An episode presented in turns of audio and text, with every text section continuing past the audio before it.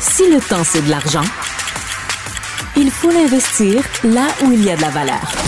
Vous écoutez Prends pas ça pour du cash.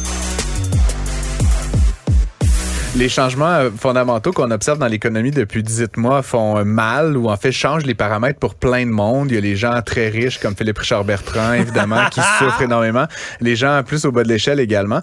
Et puis, évidemment, derrière tout ça, ben, il y a des gens qui se questionnent qu'est-ce que je devrais faire avec mon argent? Puis, il y a une catégorie particulière de gens, ce sont les entrepreneurs. On en accueille régulièrement euh, à l'émission.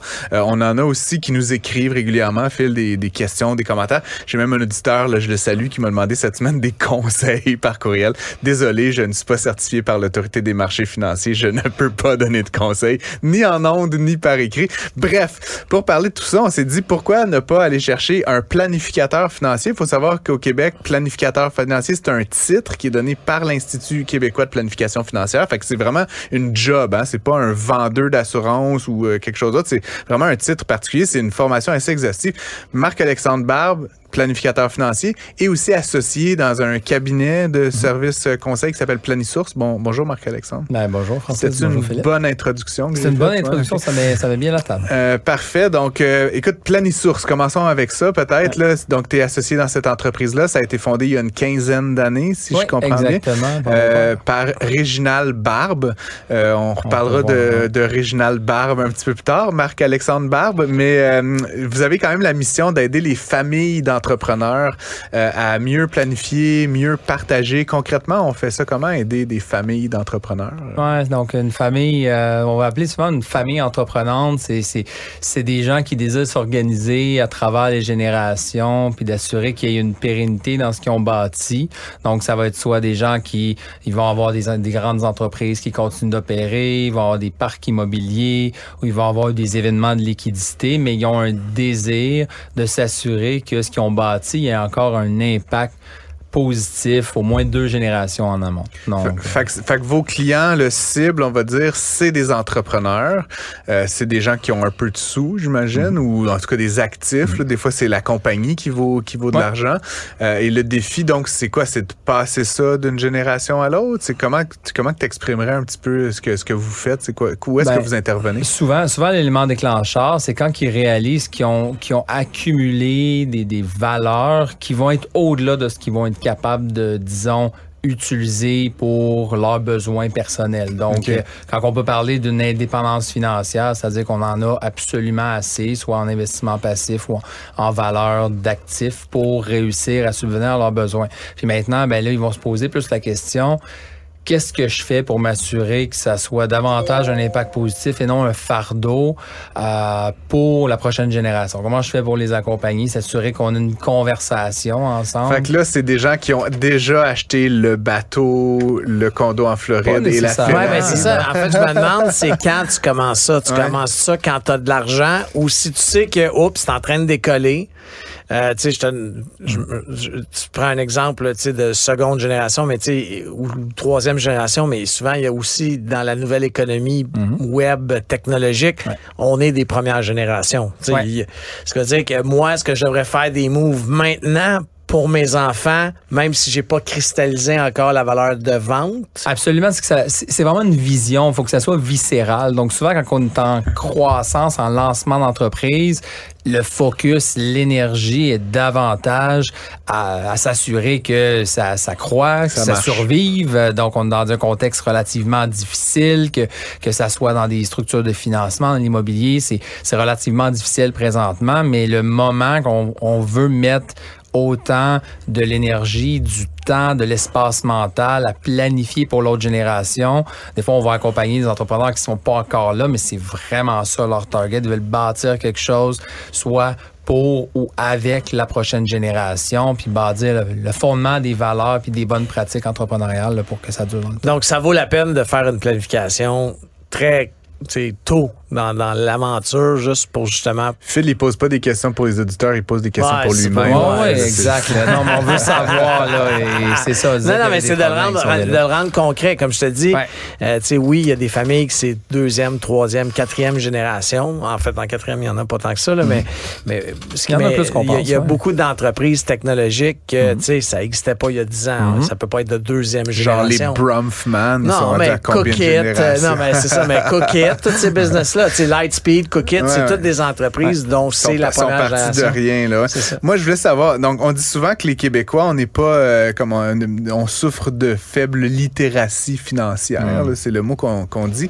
Euh, puis, euh, évidemment, je me dis, toi, tu travailles avec des entrepreneurs qui sont dans une démarche de en tout cas familiale. là. Je sais pas si c'est de passation, mais est-ce que les entrepreneurs sont tous et toutes bons avec l'argent? C'est-à-dire, tu sais, est-ce que c'est parce que tu as monté une entreprise à succès que tu deviens euh, smart, puis tu sais, des fiducies, ouais, comment on apprend ça? Ouais, ce- comment, ouais. comment on apprend ça? Parce que c'est- évidemment, les, les premières générations, souvent, ça va être les, les fondateurs. Donc, Mhm. c'est des gens normalement d'exception qui réussissent à bâtir une entreprise qui se taille une place importante dans le marché, qui a une croissance importante, puis que ça a vraiment une structure que ça peut durer dans le temps. Il y a beaucoup, d'entreprises qui rouvrent, qui ferment pour quelconque raison. Donc Hmm. là-dedans, ces personnes-là, c'est très dur à dupliquer. Donc, euh, au- que ce soit au sein d'une même famille. Donc, c'est souvent des compétences différentes de savoir à être un bon gardien de valeur, quelqu'un, on va dire, là, qui est un membre de la famille qui a une capacité fiduciaire, qui est capable de regarder à long terme et de protéger du capital, préparer la prochaine génération. C'est pas les mêmes aptitudes que ça prend pour lancer une entreprise d'envergure. Donc, souvent, c'est difficile cette transition-là. Si on parle d'un événement de liquidité, euh, puis si l'entreprise est encore là, ben il faut continuer à opérer, être capable de déléguer pour pouvoir mettre suffisamment d'énergie. Comment comment y arrive? Ben c'est souvent dans ce contexte-là que nous on arrive quand il se pose la question comment on y arrive tout en restant impartial, tout en faisant confiance aux bonnes personnes puis en mettant pas les yeux dans le panier. C'est intéressant que tu parles des quatrième génération, Phil, puisque c'est une question que j'avais pour toi. Tu sais, il y a la, la loi des trois générations. sais, tu sais, la, Ouais, la ouais. première construit, la deuxième, je sais pas, le fait grandir, puis la troisième, elle fout ça par terre. Sais. dépense, tu sais. Ouais, ouais, ben non, mais c'est ça, là, les Anglais, shirt sleeve to shirt sleeves, là, tu sais, les manches courtes aux manches courtes, là, Euh, c'est-à-dire des cols bleus aux cols bleus, tu sais. Ouais. euh, commentaire euh, Ben, là-dessus par Alexandre Barbe? Moi, peut-être juste vous amener un petit peu dans, dans le domaine de l'accompagnement de familles entrepreneurs. Ouais. Ça existe à peu près, euh, depuis à peu près une quarantaine d'années. Ça a beaucoup commencé dans le coin de Boston avec Jay Hughes, avec un modèle. C'est le premier qui a amené un modèle là, famille, entreprise et la propriété pour amener des conversations autour. Et toute la notion de shirt sleeve to shirt sleeve, c'est ce qu'on va appeler dans le langage le wealth 2.0, c'est c'est le passé où on parlait des peurs, de ce qu'on veut pas accomplir. Et là, il est en train de se construire davantage une réflexion autour de comment on peut rendre ça positif. C'est quoi les avenues pour s'assurer que ce qu'on bâtit, ça ait une valeur, ça ait un impact et que ça puisse avoir le plus possible une portée dans la communauté, plutôt que de dire si tu planifies pas, il restera plus rien en troisième génération, qui sont essentiellement, les deux veulent dire la même chose. Donc, c'est la façon de l'apporter. Et on voit un changement dans les dix dernières années qui commence à s'organiser. Il y a de plus en plus, le, ça commence à devenir un peu des... euh, des mots-clés, là, family office, donc euh, la plupart des grandes firmes, Fait soit family office, c'est comme un genre de. C'est un mot qui veut tout dire et rien ouais, dire en même temps. Donc, c'est c'est des family office. Normalement, c'est des familles qui vont s'organiser, qui vont s'engager des employés pour gérer à l'interne leur fortune. Donc, ils ont vraiment une indépendance des institutions C'est des gens financières. plus riches que toi. là, Ouais, ça. c'est pas mal les que. C'est que ça, Moi et ben. toi combinés. Oh oui, on peut, on peut avoir des adjoints virtuels là, pour gérer à moins cher, mais normalement, on a besoin de talent. Donc, Ben, c'est... J'ai une question là-dessus, Ouais. je vais y revenir, mais avant, je voulais finir la question des familles. Puis là, évidemment, c'est un peu sensible. T'en, t'en as des clients qui c'est des familles. Fait que je veux pas que tu nous cites personne, mais c'est quoi les conflits qu'on voit les plus souvent? De, de quoi ils se chicanent, le monde? Ils parlent vraiment d'argent ou ils parlent pas d'argent? Ou, euh, c'est quoi les. Qu'est-ce qu'on essaie de. On n'est pas dans la chicane Ouais. d'héritage, on va on C'est-tu- s'astine le bateau. Succession, là, comme euh, le- le- la série télé. Je, euh, vous- je vous confirme, moi, que j'ai- une le- famille le euh, il y a quelques mois. l'autorité, Ouais. euh, je vais être président, tu vas être président, euh, tu sais, ouais, tout ça. Dis- ouais. Disons que Succession, il y a des côtés très caricatural pour le rendre Hollywood, mais je dirais la nature des conflits, la façon que ça se traduit, Hmm. euh, c'est pas 100% anodin. Donc, l'argent, essentiellement, qu'est-ce que ça fait? Ça l'amplifie les comportements des gens et ça rajoute énormément de responsabilités. Au-delà de toutes les responsabilités qu'on a à faire au quotidien. Mais pour répondre à ta question, la plupart des conflits ont rien à voir avec l'argent. C'est juste que l'argent devient simplement comme s'il y a une petite flamme, puis on lance bien du gaz dessus. Donc, ils vont s'assiner pour des conflits qui n'ont pas été résolus, d'une histoire de petite voiture à 5 ans, d'une histoire de mon père qui t'a amené en voyage, puis Puis moi, j'ai pas été invité. Et ça, ça devient la base d'un construit de comment on gère nos relations entre frères et sœurs, cousins, cousines. C'est ça qui pète. Moi, j'ai gradué de l'école d'entrepreneurship de Beauce là, il y a, en 2013, Ouais. donc ça fait 10 ans. Là. Un mais, founder. Mais là, pff, c'est- ça me plaît pas, mais tu sais, ça, là, c'était au quotidien. là. Ah ouais, hein? Tu sais, entre mes collègues entrepreneurs, il y a beaucoup de familles qui envoient leur, Ouais. leur seconde génération à cette école-là.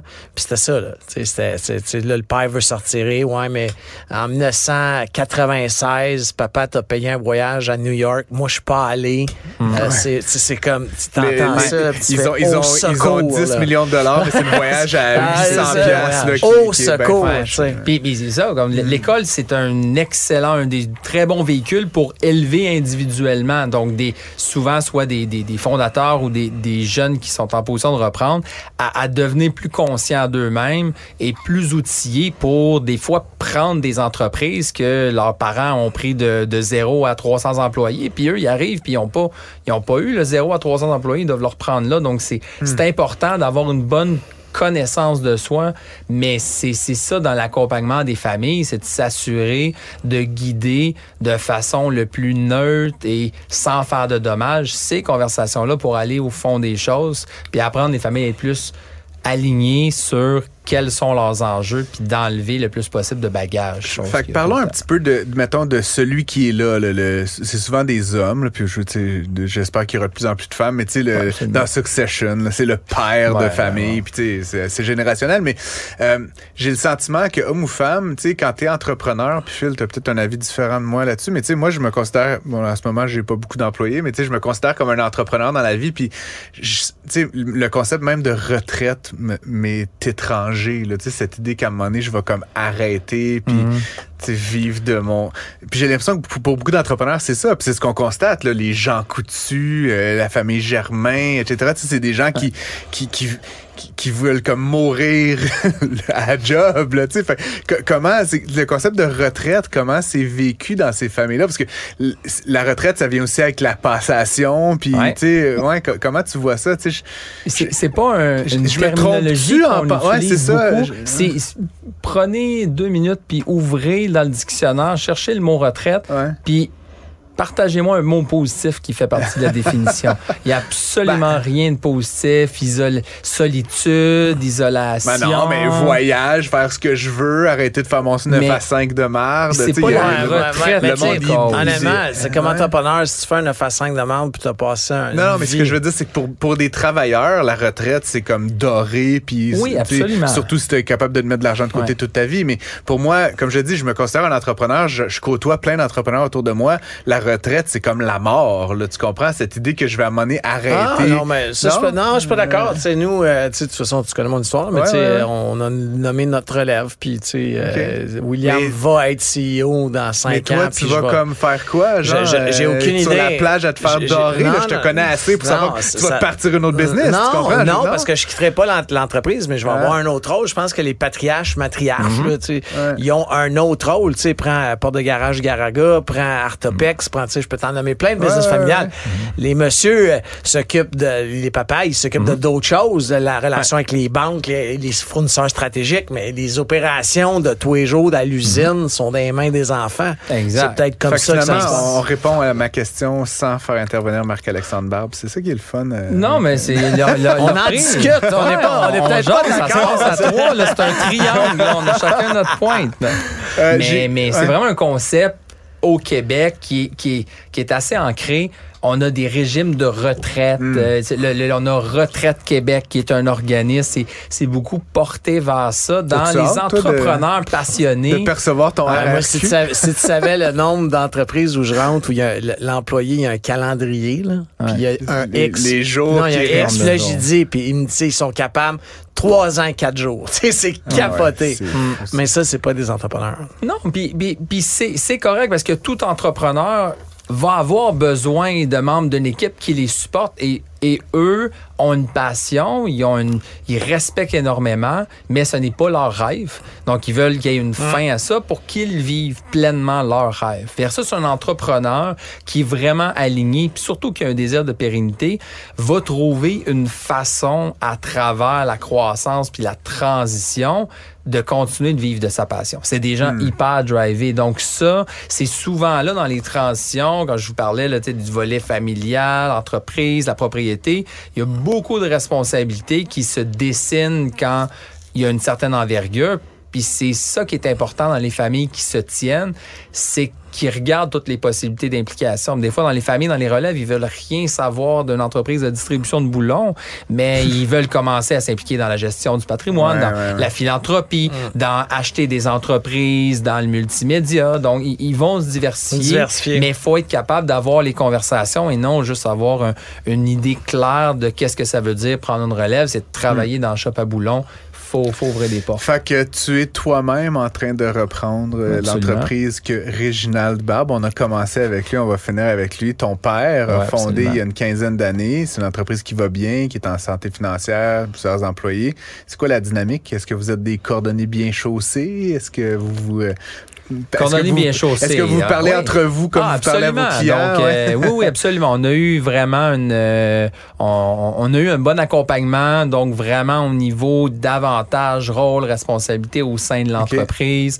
Euh, donc, on a vraiment creusé, on a une belle transparence et, et une ouverture à se faire coacher, challenger Mhm. pour être davantage unis. J'ai aussi un associé qui qui n'est pas dans la famille que j'adore comme ma sœur.